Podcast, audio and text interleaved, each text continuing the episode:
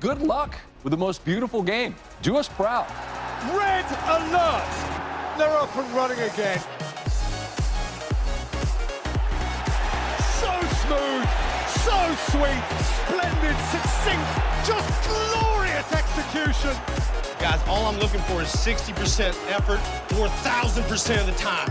How sharp was that? Sharp of mind and body. And that's why you see those beautiful tears. Look at his movements. The most dangerous man on the planet. Nobody picks him up. What a goal!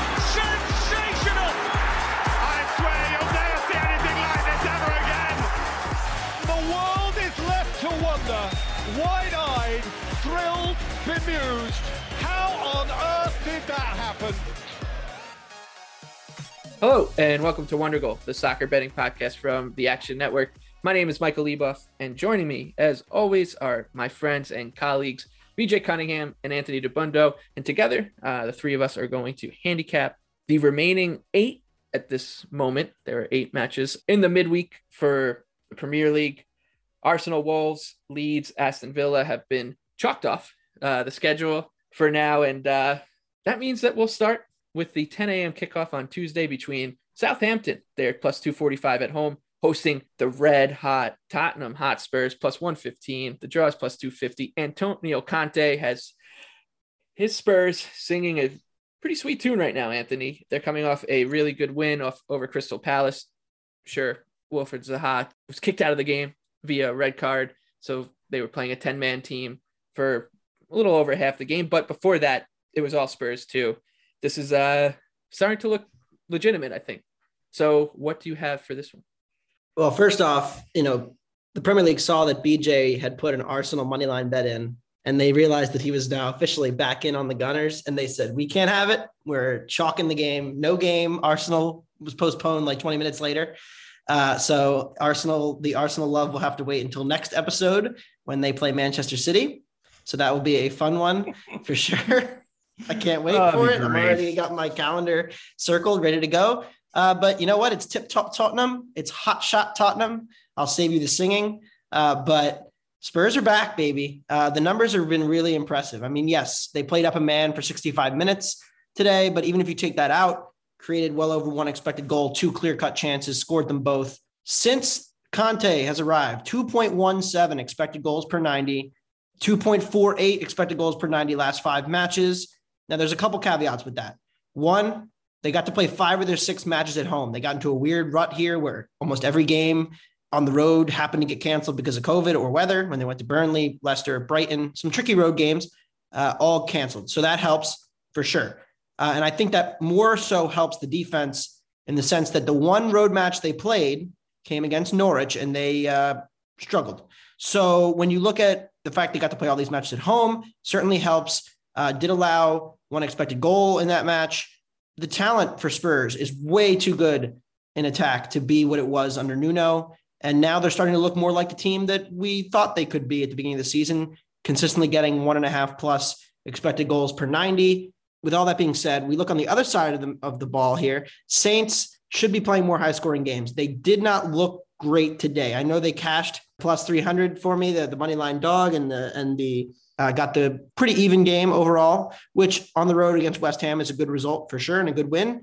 Uh, but didn't really have the control of the game that I thought they might be able to get uh, playing against a, a pretty not great West Ham team in the sense that they held the lead but really couldn't control the game. Uh, prime opportunity for some Kane attacking regression here. And another thing, Spurs were also able to coast in the second half, so I'm I'm less worried about fatigue for them. Overall, here, all that points me towards the over. I think we have an improving Spurs attack, a defense that has not been tested, especially away from home. If you figure that you know Spurs are putting up two goals a game here, I do think Saints will get on the board. I'm surprised that this total is as low as it is at two and a half. My number makes it 2.7. I like the over two and a half minus 105. I like Tottenham for a lot of the reasons you're saying. Like Spurs, this the Saints defense has been pretty leaky all season. They're 11th in non-penalty expected goals, but 18th in big chances allowed.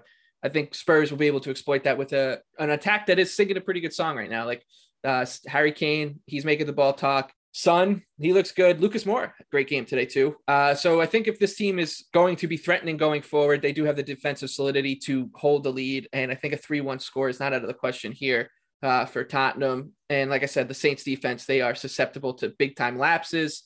You know, I'm going to buy high here. I'm going to buy high on Conte Spurs and hope that getting you know, plus money is, is a little bit of a gift. And before they really do start to look like a legitimate, you know, with a big enough sample size, uh, threat to the top four. Uh, so I'll take the decent price as is, even on the road. Buying high on Anthony Spurs. BJ, I think you're going the other way here. Yeah. So if you want to play Tottenham, play right now uh, as you're hearing this, because I have a pretty good inkling that this number is going to get steamed pretty hard uh, after watching what Tottenham's done in the last few matches. I agree with everything Anthony said. They look fantastic. They look great. I mean, what else do you want me to say?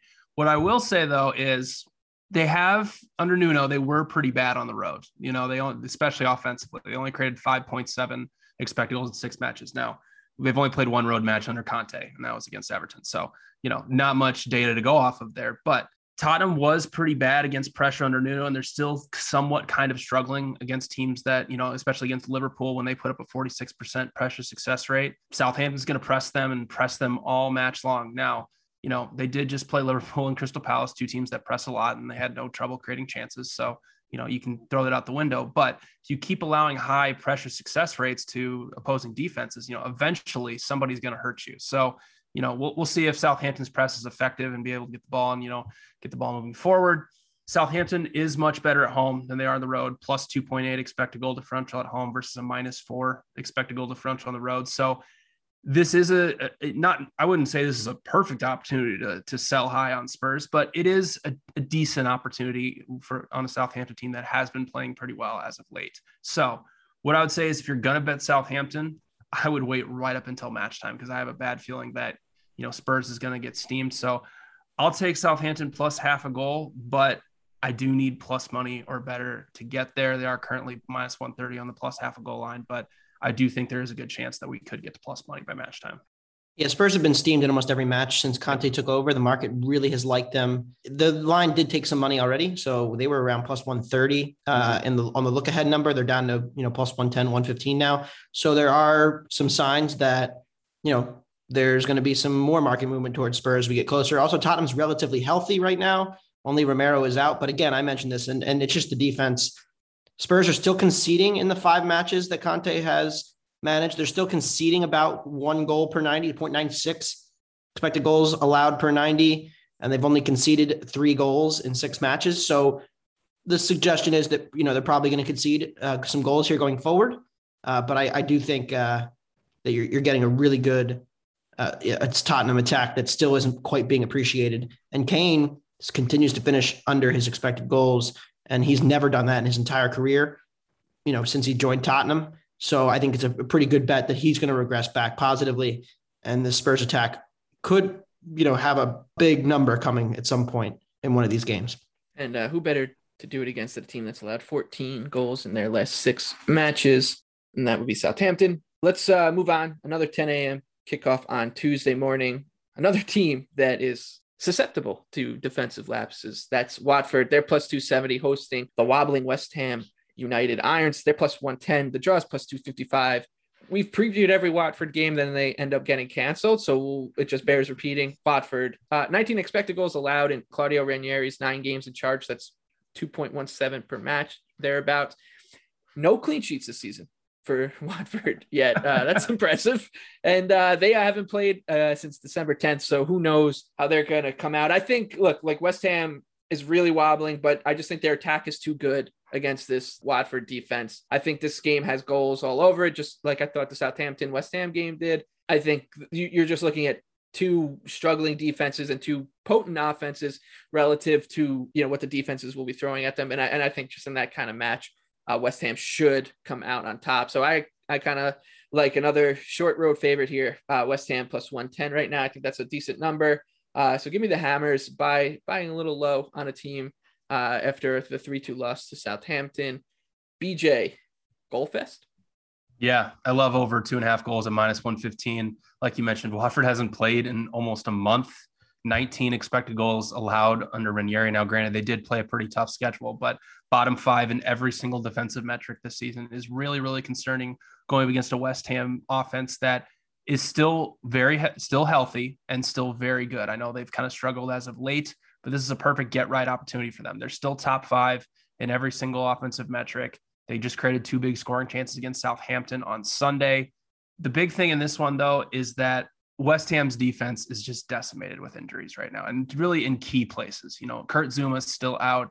Obviously, Aaron Cresswell's out. Obviously, Ogbonna's out for the season, but Declan Rice now has a yellow card suspension, and he is so crucial to protecting their back line. So with him out, I don't see a, scenario where West Ham can, you know, get up and try and press Watford. They, would almost going to have to let Watford try and be the aggressors and try to hit him on the counter. I really think this is going to be just an absolute goal fest with how decimated West Ham is defensively and how bad Watford has been defensively as well. I have a little over three goals projected, so uh, I love over two and a half goals at minus 115.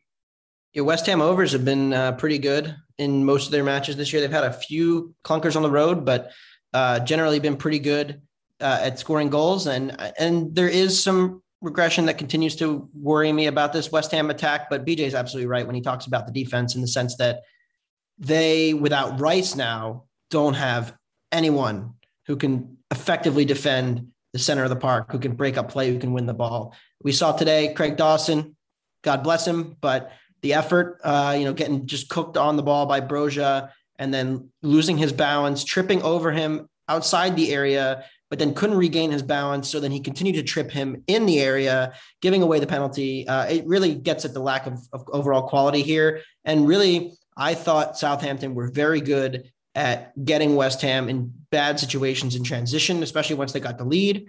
Not saying Watford's going to get the lead here, but uh, I do think there's some danger against Watford with their ability to counterattack. We'll get to my pick on this game a little bit later in the show, but the Hornets certainly look fresh off of you know 20 almost 20 days without soccer in a ripe uh, upset spot for me. Moving on to Crystal Palace, odds on minus 165 at home, hosting Norwich City plus 500. The draw is plus 295. 10 a.m. kickoff coming your way on Tuesday morning. Wilfried Zaha will probably be out for this match. I'm just assuming that suspension will be upheld uh, after his red card in uh, against Spurs. But the Palace defense, they were picked apart a little bit, but like we were saying, they were playing a lot of this game with 10 men. I still trust them enough, and they're taking on the worst attack in the Premier League. So I don't know if Norwich is going to score here. I think there's maybe a little bit of value going towards uh, an under if you're maybe feeling a little frisky at draw uh, or you know less frisky if both teams to score no because I think Palace's defense should hold up and they're also not too much of a threat to score themselves against uh, any defense including Norwich's. So uh, for me right now, a little bit of a pass. Anthony, anything you see on this one? Yeah, it's a pretty good stay away spot here for me. I do want to talk about Norwich though. They've played the Big Six now, seven matches. So they played everybody once and they played Arsenal twice, the second game being today. They have accumulated 0.0 points, zero goals. They've allowed 25. That's a 7 0 loss to Chelsea, a 5 0 loss to City and Arsenal, two 3 0 losses to Spurs and Liverpool, and two 1 0 losses to Arsenal and Manchester United. There is no bottom. There is no bottom for this team. Uh, and I understand they had a little bit of a boost, but we we cannot back this Norwich team against the Big Six anymore. I tried doing it a couple years ago, failed miserably. They just get pummeled when they go up against these Big Six sides, against these teams who have the the possession ability. And while there may be some spots to to get on them against you know weaker opposition, even if we show value on it, I'm just done done with Norwich City when they play these elite uh, ball ball progressing sides. All right. Uh, I think that will be it for Palace and Norwich. So we can move on to the 3 p.m. kickoff on Tuesday. And that I think you could say is the headliner for the week, uh, the midweek, which is Leicester City plus 650 hosting Liverpool. Odds on minus 255. Uh, the draw is plus 425. Leicester coming off a wild match against Manchester City, went down 4 0 in the first half, cut it to 4 3, end up losing 6 3. What does that mean? I think that means that you're looking at a potential buy low spot here on the Foxes. The number needs to tick up a little bit for me to be interested, just because I don't trust the defense. They just allowed six goals to uh, to Manchester City, but I think, you know, it's a little bit of this Liverpool team. They could score in bunches. This game could be 4 0 Liverpool, or you could see Leicester hanging in and uh, making a game of it. And at that point, you'd much rather be holding the plus 650 on, on Leicester. I need a bigger number on Leicester right now. And, and I hope I get it because I do actually want to bet this game. But Anthony, you have an entry point into this into this match. Yeah, you know, I think Leicester is due for some unders. Like their their defense isn't as bad as it's been. It can't be. I know they've had a ton of issues uh, with defensive personnel. They've had COVID issues. They've had personnel issues. Vestergaard has not been a good fit. Fofana has been out most of the year. Jonny Evans has been out for a while now. So yes, the, the defensive issues make a lot of sense, but I can't do the under here. I just can't. Uh, not yet. You're going to find some spots to take Leicester unders, but they are not uh, in this one against Liverpool, even at home. But I do think this is a very good buy low spot on the Foxes. Look, they had an embarrassing League Cup defeat to Liverpool last week. Losing to Liverpool normally not an embarrassing, you know, loss, but when you go to Anfield and they're playing the reserves, and you are up three goals to one, you're up two goals to nil, and you blow it. I understand it's a League Cup; people don't really care about it, but it's a chance for an immediate revenge. Number one, number two, City, Leicester also got embarrassed by City this morning. Give them some credit for the comeback from four goals down. But anytime you concede six and lose by three in the league, not a good, uh, not a good look. And so this it's a double bounce back from these last two performances. But I actually was pretty encouraged by by the actual performance. And you could say, oh, they scored three goals once they were down by four. But it was the most shots any team has taken against City since opening day in the league when Spurs got 14. That game, Spurs were very effective on the counter. City were kind of easing into the season. Well, here, City have been an absolute machine for the last month. They have not allowed any chances, any goals, any shots, any possession. Yet, Leicester was able to create more than two expected goals and get three themselves, five big scoring chances, 10 solid chances created in the match overall. So I'm in- incredibly impressed by this Leicester attack and the way it's been trending recently. The defense continues to be an issue on set pieces, and that's a major concern here, where it looks like Liverpool might get its midfield and, defense back from COVID. But even with that being said, Liverpool is too overinflated here on the road. I'm going to take the Foxes in a huge spot at home with a chance for revenge off of last week. Uh, and, and, I think their attacks can be able to do some damage and keep this game competitive. Yeah, when uh, I was uh, getting set up for the Leicester City game today, I was like, I, I, really hope Manchester City makes it look easy against Leicester so that I could buy low on them in, in a spot that I like against Liverpool. And the way that it went, I was just like, oof, that's not how I wanted it to happen. It just, just no confidence that they'll be able to keep uh, Liverpool out uh, of the onion bag here. And uh, BJ, that's kind of what you're thinking too, huh? Yeah, I love over three and a half goals and anything plus money here. I understand that you know Leicester's not as bad as they've seemed defensively, but it's pretty bad right now, especially without Jonny Evans and Soyuncu for this match. Leicester, they're bottom five in expected goals allowed, allowing 1.72 per match.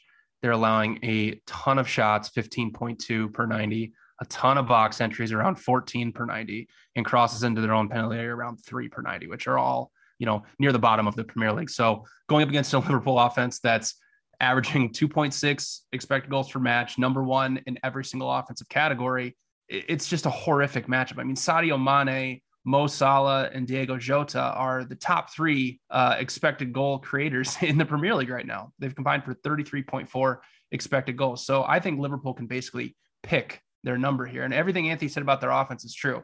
It actually is really good. They're fourth in non penalty expected goals, 2.5 expected goals against Manchester City. That's the most of anybody uh, in any competition this season. The most that they've allowed before that was 1.7 to RB Leipzig in a match that meant absolutely nothing in the Champions League. So that's how impressive, you know, what Leicester did, even though they were obviously, you know, down four goals. So I think this one has the potential to, you know, essentially pop off and we could have, you know, a six or seven goal thriller. Leicester offensively is much better at home than they are on the road. 1.69 expected goals per match at home versus only about 1.2 on the road. So I love over three and a half goals, anything plus money. I have around 3.7 goals projected for this one. Yeah, we still don't know the status of Thiago, Fabinho, Van Dijk. if you match the timeline up, it's like pretty close to the fact that they, may be back. But again, we're talking very short turnaround here. Uh, and we did we just saw that their match was just canceled on Boxing Day. Now that a lot of that was Leeds issues, not necessarily Liverpool issues. They were going to be able to go ahead with the match, but we don't know the status of them. So that, that is something to watch. And and I'll probably end up waiting to put my bet in. But even if they do play, I'm going to probably end up on Leicester City plus one and a half at what I think is a pretty good number when my number is closer to a goal and a quarter. So I think uh, it's a pretty good number on Leicester, and you know, hopefully we can mm-hmm. defend some set pieces. a little two-two draw. Defend in general. Um, yeah, I mean, for a team like Leicester, you can survive some defensive issues if because with their offense, but not when they're this horrific. Still, it's going to be definitely a bet that will take a lot of willpower for me to look away from seven and one on, on a good team at home in the midweek. All right, uh, another good team at home that is a very good team. That's Chelsea. They're minus 225, hosting Brighton and Hove Albion. They're 7 to 1 on the money line. The draw is plus 340. This is a Wednesday kickoff, 2:30 p.m. Brighton coming off uh, a good performance against Brentford. Chelsea coming off a good performance against Aston Villa. Romelu Lukaku's back on the score sheet. But I do think the Seagulls set up pretty well here. We're talking about a really strong defensive team. They're top five in non penalty expected goals allowed, big chances allowed, shots per 90, and pressure success rate. So they defend like a top six team. They don't score like one. And I just think that there are just some teams in this league, Brighton being one of them, that if they get to a number this high, it's basically an auto bet no matter where they're playing. And I think Brighton ticks that box. Seven to one. I'm in on the Seagulls, Graham Potter Seagulls. Hopefully to pull one over on Chelsea, which has been inconsistent of late. Anthony, back on Brighton. Oh yeah, I'm back, baby. I am back. The Seagulls are a great underdog. And look, we've had our issues trying to back them as favorites. Hasn't gone too well in some spots, but I went back and looked. And when you look at how Brighton has performed against some of these bigger sides in the league over the last year and a half, since, you know, really, I think the Potter revolution really began. The first year under Potter, they were establishing the possession structures. Year two, they took a huge leap. Year three, they've regressed a little bit in attack, but like you mentioned, the defense is still excellent. They have the ability to press and they have the ability to win the ball off of these top sides and not be overwhelmed by their pressure because they consistently have an out ball, an outlet, whether it's Cucurella or Lamptey, whether it's Bissouma playing through the press. They have guys who know how to play on the ball effectively and get through these presses that the big sides tend to overwhelm opponents with. Brighton will not be overwhelmed. You go back and look last year, these two teams played twice. Opening day was the Lampard era, so not quite a ton you can take from it but very even game. Brighton unlucky to lose by two. They played in the peak peak of the Tuchel era when Chelsea was dominating everyone. Created 0.8 expected goals, allowed one game ended in a goalless draw. There was very little in the game, a lot of half chances, not a ton of clear chances. So they really stymied the Chelsea defense well and created a little bit on the counter. And Chelsea is a little bit overrated off penalty luck now. They've had seven, which is three more than any other team in the league. They're running 30% over their expected goals in attack. And we've seen this year when Brighton went and played Liverpool, got a 2 2 draw, created the second most expected goals against Liverpool, second only to Tottenham last week. So, pretty encouraging signs across the board for this Brighton team as an underdog who also went toe to toe with Arsenal, outplayed them. That result's looking better and better as the as BJ's Gunners continue to win. So, I'm impressed with them as a as a dog and, and catching a goal in a quarter, even though they're on the road. I think they'll be able to keep this close. So, I already played it, put it in the app. Uh, it was the first bet I put in for this little slate here, plus 1.25, minus 115, or minus 120, I think I put in. Uh, but I like it at, at both those numbers. Yeah, I think you hit it. Like this is a team that profiles as a great underdog because of their defense. If you could turn a game into a coin flip, that makes you a good underdog, and this is what this team excels at, especially when they're taking on um, really good opposition. Like they just always seem to be able to punch above their weight. They do, like you said, pretty scary laying juice with this team, but you feel always feel really really good about it when when you get the Seagulls at a at a big price. BJ, you can't set this one out. Yeah, I don't know if I can. I'm just I'm, I'm hoping and waiting for Chelsea to get steamed and we could potentially get Brighton at a better number. You know, I have Chelsea projected at around minus 190, so I do think they are a tad overvalued. But you know, the Brighton offense, you know, they scored two goals today, but only created around 0.8. It was a very cagey match. Once they went up, they kind of just sat back and defended the match out. You guys, you know, you guys have obviously hit the nail right in the head. This is an elite defensive team that can play with some of the bigger sides. I do probably will end up getting in on some Brighton plus one at a decent, you know, plus number. But as of right now, I do think that the form that Chelsea's been in, especially having a good result and Lukaku back, you know, I do think there's a chance when we get to match time that they could get steamed up a little bit. Again, it is Brighton. You know, a lot of uh, you know professional bettors out there love to bet Brighton, and the market usually tends to come back to Brighton a little bit. So we'll see how this number moves in the market, but I'll, I'll probably end up playing some Brighton plus one. I can't stay away from the Seagulls. Yeah, they went to Lallana, Mac Allister, then Trossard, uh, and that was the front three that really did well for them last year with Maupay. That was, I think, probably their best attacking unit. Welbeck's been in and out. But they also get Bissouma back for this match, which is important. And it looks like uh, they're going to get Shane Duffy back as well. So some reinforcements in the midfield and in the defense that should help them against Chelsea. A good win for the Blues. I, I lost fading them on Sunday, but generally didn't get to catch the second half, but was very unimpressed with the first half performance.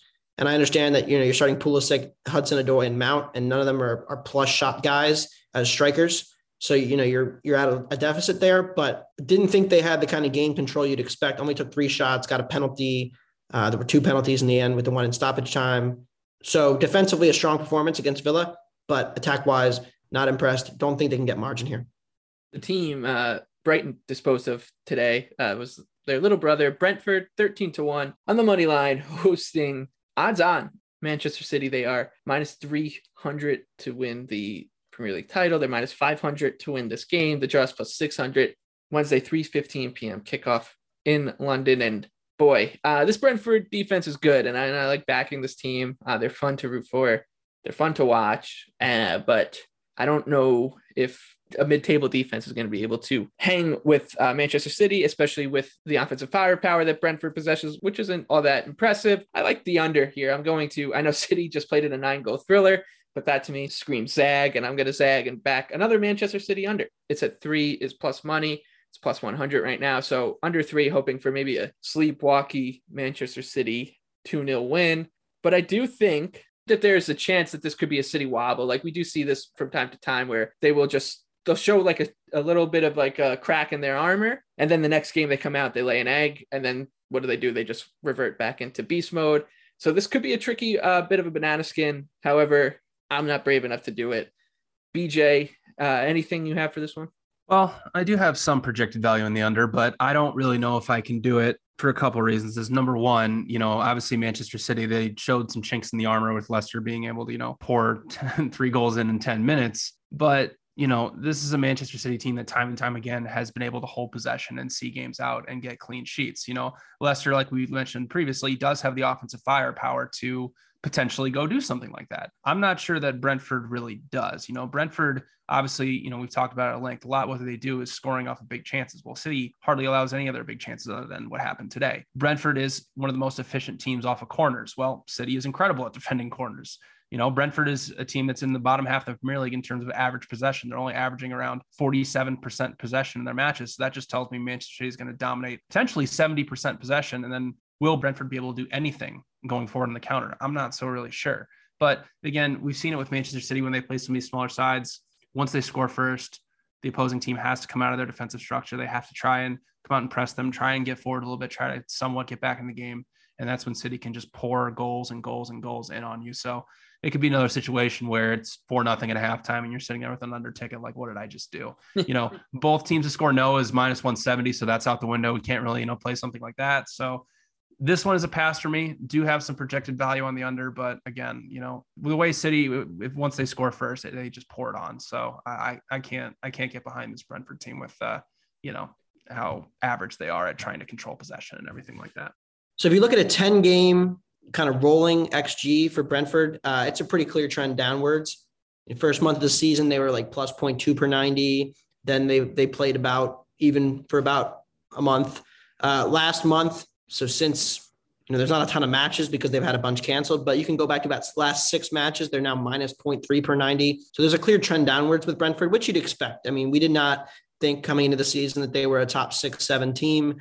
Most of us, I think, had them staying up comfortably, but I don't think we had them in the top half. So they're playing more like that team. So I think that has to be factored in here. My numbers show a little bit of value on Brentford and the under as well. But like BJ said, happy to pass here on this City game. Maybe a live under, because I agree with BJ in the sense that if City gets up an early goal or two, I think they're going to look for more control. I think Pep will not be happy conceding three to Leicester, and I think they'll they'll make a more renewed focus on that in this match. So I think that's a potential look for the live under, but otherwise, not a ton of interest in playing this match. Either way, uh, Wednesday should be fun, right? Because you got Liverpool, Chelsea, and uh, City all playing at a staggered time. So knowing what Liverpool did the day before, it'll be a fun block of time for the title race. But we can now move on to Thursday to watch. Oh boy, the Rafa Benitez Derby, one of the two. It's Everton minus 110, hosting Newcastle United, who are plus 330. The draw is plus 255 Thursday, 2:30 p.m. kickoff. Everton, uh, they had, I think, 12 players total uh, available for their match against Burnley was the rumor, including goalkeepers, by the way. So we could have been looking at a situation where we had some goalkeepers playing in outfield positions, uh, whether that was hyperbole or not, I don't know. But uh, if this lineup shakes out relatively okay for Everton at home against a Newcastle defense that bleeds scoring chances for fun against an Everton attack, yes, this team has a list, a litany of issues, but creating scoring chances really isn't one of them.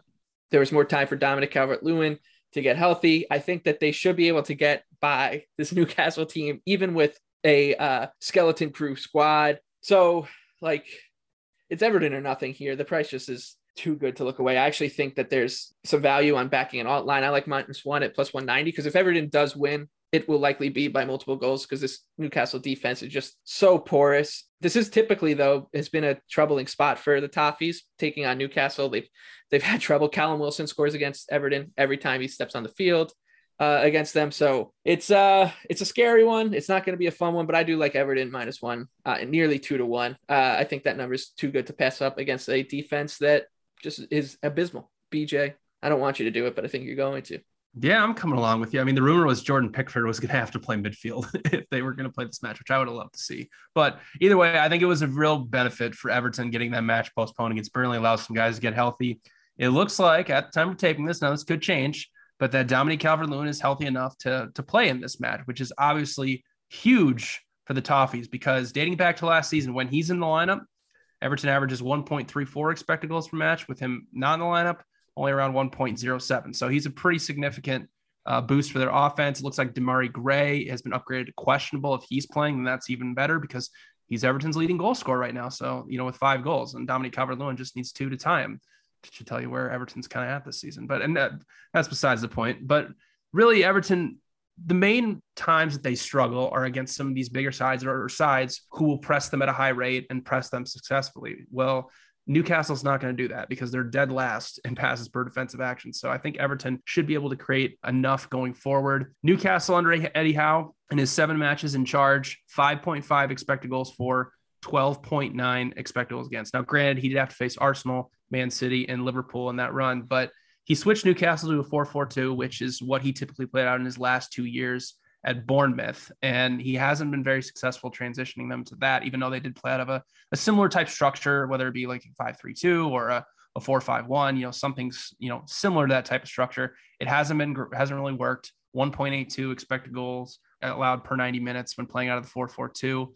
Everton defensively, obviously their biggest weakness is allowing big scoring chances. They've conceded 33 in 17 matches this season, but Newcastle has created the third fewest big scoring chances, and they're 19th in non-penalty expected goals for. And I think Jonjo Shelvey is questionable. So if he's out, there's going to be no screamers coming at Jordan Pickford. Newcastle, horrific on the road, minus 9.2 expected goal differential, only created 6.3 expected goals in nine road matches.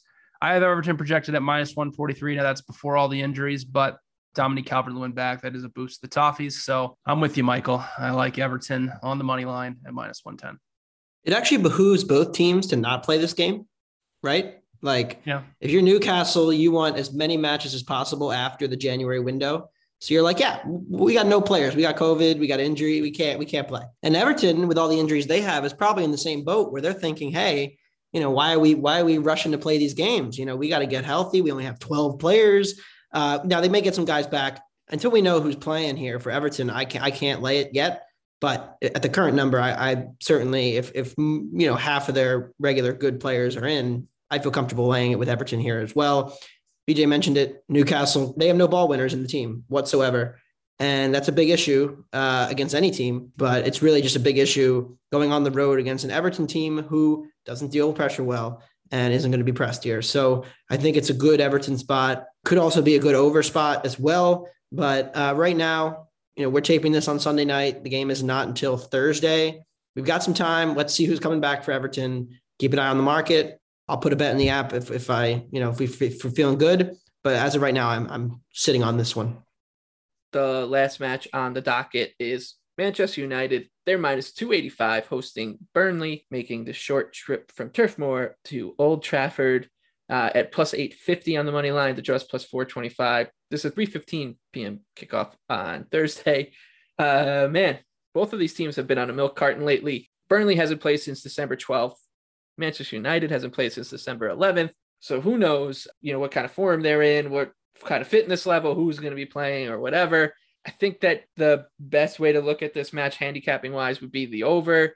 Burnley is a team that they're dangerous to score at all on any and all set pieces. So if they can get a goal, I think Manchester United has a pretty good chance of getting two or three here against a Burnley defense that has been a little leaky, especially by their standards this season. So over three is plus 110 at the moment. I think that's decent. I haven't bet it yet because I will wait for uh, some clarity on this match, but uh, I, I, think it's that way is the only way to look uh, for this one. Anthony, anything you have on United and Burnley? Not particularly. I, I, think you know we have to wait and see what happens with Man United and how they perform on Monday against Newcastle.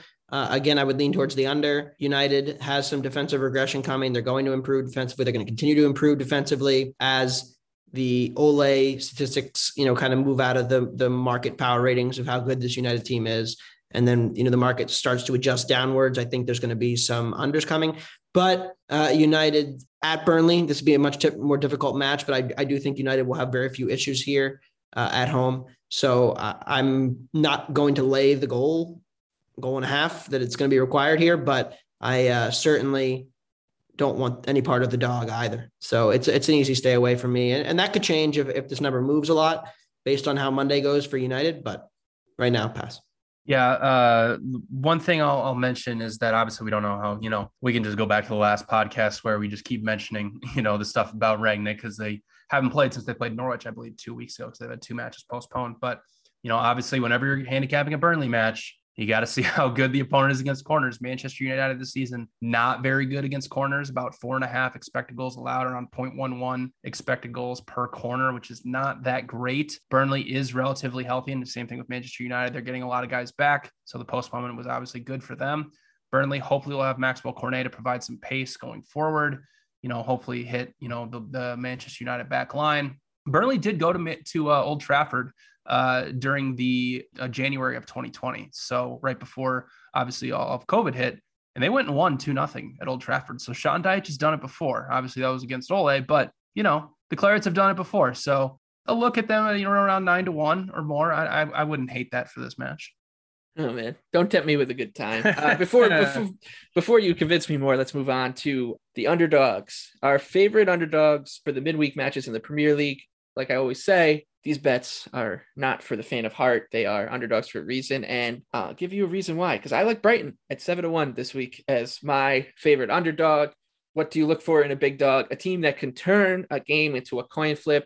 And with this rock solid defense, that's exactly what you're getting. If they could slug it out with Chelsea here, turn it into a rock fight, drag them deep into the game, who knows what can happen? Maybe they can win this one 1 0 or something uh, and get out of Stamford Bridge with a surprising three points. So 7 to 1. I mean, the number's too good on a team that is good enough and has enough talent and is well structured enough that whenever they reach a price like this, no matter who they're playing, no matter where they're playing, are always worth a sprinkle. So give me the Seagulls, Graham Potter's, Brighton and Hove Albion. It's 7 to 1. That's a Wednesday kickoff. BJ, who's your favorite underdog? Oh, let's just fade Antonio Conte. Why not? Let's do it again. I'll take Southampton plus 265 at home. This, listen, this isn't the best sell high spot on Spurs, but it's a decent one. You know, they haven't played on the road since they're uh, they played Everton at the beginning of the Conte era. You know, obviously all their matches under Nuno on the road haven't been great. You know, 5.7 expected goals in six matches. Southampton is a really high pressing team. They're going to press Tottenham a ton. Obviously, Tottenham just played two high pressing teams in Liverpool and Crystal Palace. They created a bunch of chances against them, but did allow pretty high pressure success rates against Liverpool. if that continues, you know, eventually it's going to catch up with Tottenham. You know, teams that can, can, can win the ball against them in the middle of the field, eventually they're going to be able to penetrate that back line. So facing a Southampton team that has been playing pretty well, got a nice win against West Ham on the weekend. You know, I think it's a decent price uh, on the Saints, and it's a price that's only going to get better. So if this is an underdog you really want to play, I think you can probably get them north of three to one by match time. So at the time of taping this, though, give me the Saints plus 265. Anthony, who are you going with this week? You know, in a normal weekend, we cover the main five leagues. So that's about 49 matches. This weekend, we have eight to choose from, or this week. Uh, so it is a really tough week for underdogs to really find one with value. And I know BJ didn't want to fade Tottenham again, but he is doing it. Uh, but I'm going to fade. Whoa whoa, um, whoa, whoa, whoa! I'm always happy to fade Tottenham. Okay, let's get that. Let's get that clear. Okay, I'm not sitting here like eh, I don't want to. No, I'll always fade Tottenham if I get the chance to. Well, it'll be tip top Tottenham, uh, hopefully for uh, my over two and a half. But anyway, uh, Declan Rice and the center backs are out for West Ham. I'll fade him again. That's fine. Uh, I mentioned this on last week's episode when I faded them, and I said they've been playing like a bottom seven team the last month or so. Well, now they're in a terrible spot. Uh, going on the road against a team that has not played in two weeks. Now, that could be a negative for Watford, but it also could be a positive. Uh, Watford eighth in ball recoveries per 90, and there's going to come probably shoot out like a cannon here in in a great spot against a team who played like 48 hours beforehand. So the overturn here is huge. West Ham is not a very deep team. West Ham also played midweek last week. So they're now playing three games in seven days. So it's not a good spot for the Hammers. Uh, and I think at that price, given the limited slate, give me Watford at home to take all three points and continue West Ham's tailspin. So uh, yeah, plus 260s are out there, I believe. So that, that's where I would go. All right, uh, and it's almost time to wrap up this show. But before we do, we will give out our favorite Premier League bets. Uh, BJ, uh, let's start with you. Yeah, I'll go Watford, West Ham over two and a half goals and minus 115. Watford under Claudio Ranieri has been leaking goals left and right, a little over 19 expected goals allowed in eight matches, which is really concerning. They're bottom five in pretty much every single defensive metric. They also go still without their starting goalkeeper, Ben Foster, and one of their starting defenders. So, not a great situation going up against a West Ham offense that's top five in pretty much every single offensive category. And then, the big thing for West Ham is they're obviously very depleted defensively, but their offense is healthy and they should be able to create a lot of chances on Watford's defense. But you know, without Ogbonna, without Kurt Zouma, without Aaron Cresswell, and now without Declan Rice, who's out due to yellow card suspension, who is essential to protecting their back line. I think there's a great chance that Watford can get on the board here. I have a little over three goals projected for this one, so I love over two and a half goals at minus 115. All right, let's stay in that one. You just detailed a lot of the issues for Watford, and I think West Ham in a in a game that could be wide open and feature a crooked number. I think West Ham's talent and especially their attacking talent should win out against a defense that ranks at or near the bottom in every defensive metric. And Claudio Ranieri's uh, revolution has not really changed that for the Hornets. So I think West Ham, I'm go against Anthony. I think West Ham at plus money, anything plus money is a good bet, even on the road against the Hornets. And look, this team hasn't played in a long time, so we don't even know what kind of version of Watford we're going to get. So I'll back the Hammers as road favorites as my favorite bet in the Premier League this week. Anthony, wrap it up. Yeah, the Seagulls. Uh, we're back on our boys from Brighton, the South Coast, plus 1.25 on the road against Chelsea. Chelsea running 30% above their expected goals numbers for the season. Feel like a broken record. I feel like uh, some anti Chelsea person here. And quite frankly, we were all high on them coming into the year. They played really well at the beginning of the season. They are not playing at that level right now. They've also gotten three more penalties than the entire league, seven, including two against Leeds and two against Aston Villa in their last four Premier League matches. So they've been riding their penalty luck a little bit. Romelu Lukaku is back, but not sure that this team is quite firing on the cylinders that it was early in the season. And now you're getting a Brighton team that is an excellent underdog with a top five defense by expected goals allowed. And they're able to disrupt the Chelsea possession and they're able to play out of the Chelsea pressure. They always know what to do on the ball. They're a well drilled side. They always compete with the big six better than almost any team outside the big six. I'd argue them and probably West Ham. But I think plus 1.25 here even on the road, is a good result. And I don't really trust Chelsea to get margin. So give me the Seagulls plus 1.25 minus 120. And that's where we will leave it for this episode of Wondergoal. And we will see you again on Thursday morning. So for Anthony Dabbundo and BJ Cunningham, good luck uh, this week with your Premier League bets.